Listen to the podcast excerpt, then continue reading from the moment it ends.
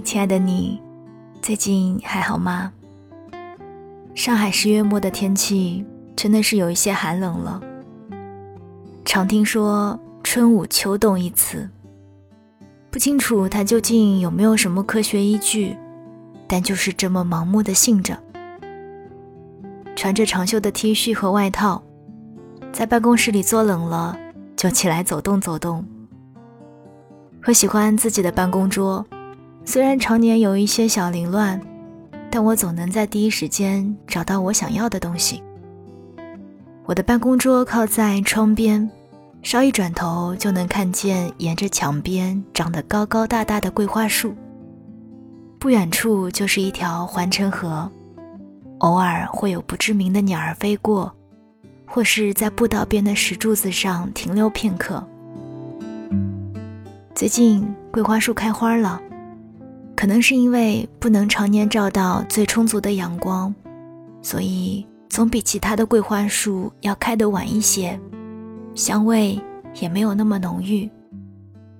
但是只要开一些窗户，还是会有淡淡的清香飘进来，刚刚好舒服的甜味。我最近常在想。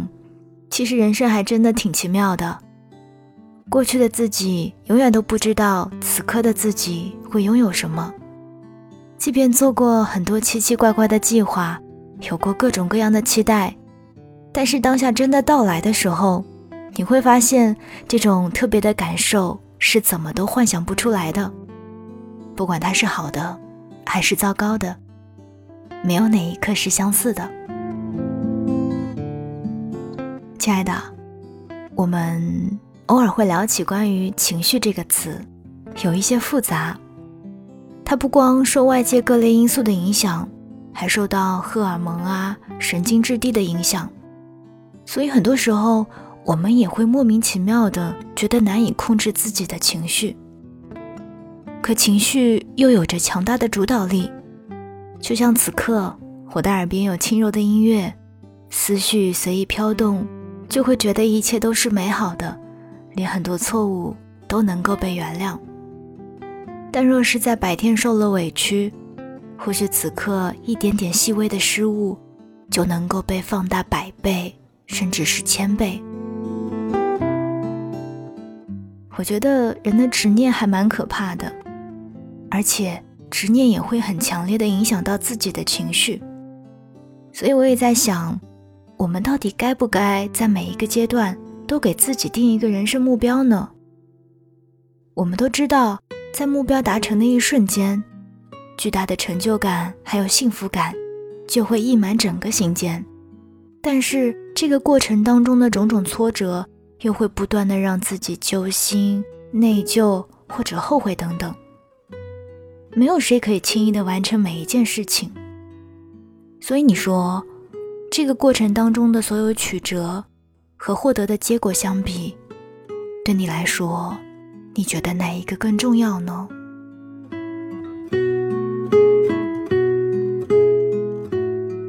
前一阵子我和橙子聊天，他说起自己之前开工作室，一个人加班加点的工作，从运营到方方面面的细节，好不容易稳定下来，有了收入。却被合伙人坑走了大半的资金，最后不得不一拍两散，关闭了工作室。那年橙子的状态糟糕极了，他始终也想不明白。他来问我，他说：“你觉得金钱是不是一个很可怕的东西啊？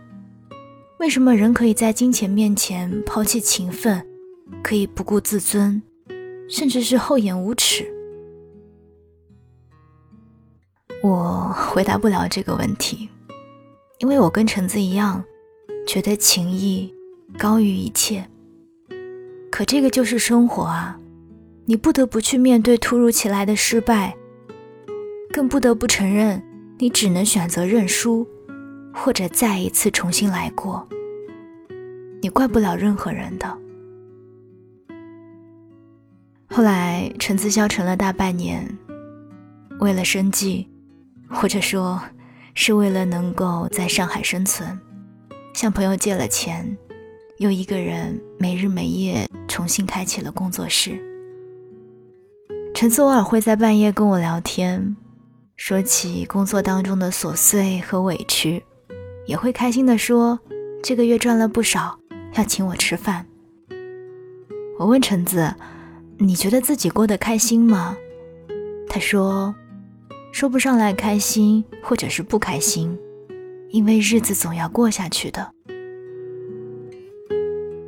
之前看到《月亮与六便士》这本书里的一句话：一个人能观察落叶、绣花，从细微处欣赏一切，生活就不能把他怎么样。刚读到的时候，我觉得特别的赞同。但是今天跟你聊到这里，我突然觉得，这个对于很多人来说。好像是有些难度的。想起前几年，为了一份执念吧，或者说为了一个理想，除了睡觉，其余的时候不是在工作学习，就是在思考如何更好的工作跟学习。